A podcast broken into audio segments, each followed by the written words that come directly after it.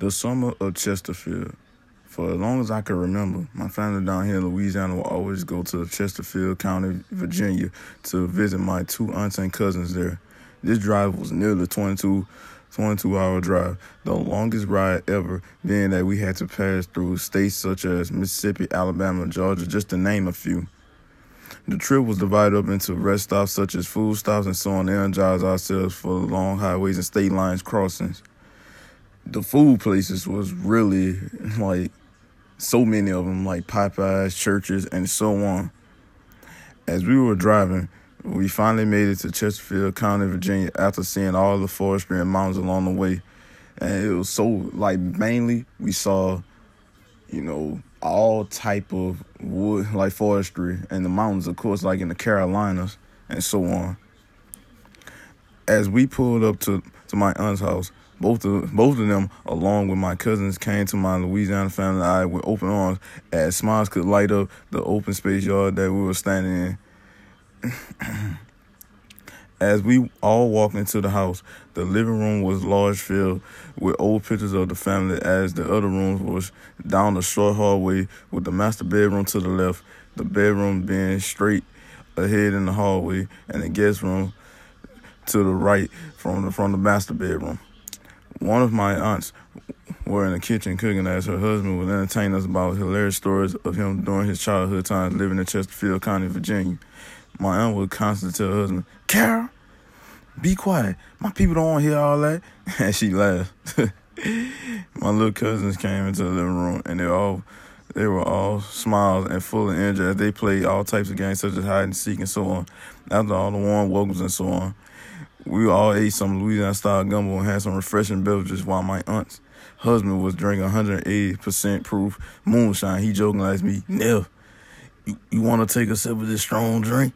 I replied with a silent jokingly, No! the moonshine was as strong as a 150 mile per hour hurricane coming full speed ahead. Trust me, it was that strong. we all ate our food and joked and jokes around about old times. More more people started to fill up the house with laughter and more conversations about everything from the food, guests, and reminiscing about the good times of long ago.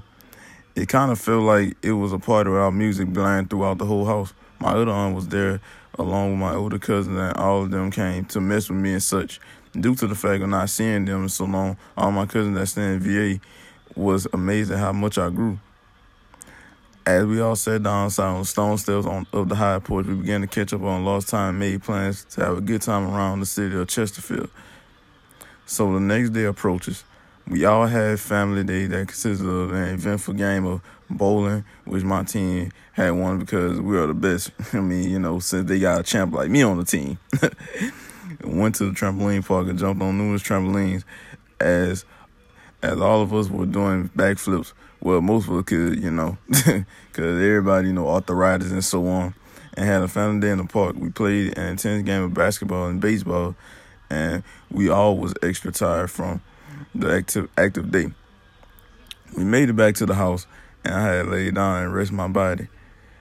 I heard both of my aunts talking to my mother and grandma how they are living a good life in Chesterfield and telling them that they they'll visit more often in Louisiana. Then I heard them singing "I Found Love on the Highway" by Jeff Floyd. Great song, by the way.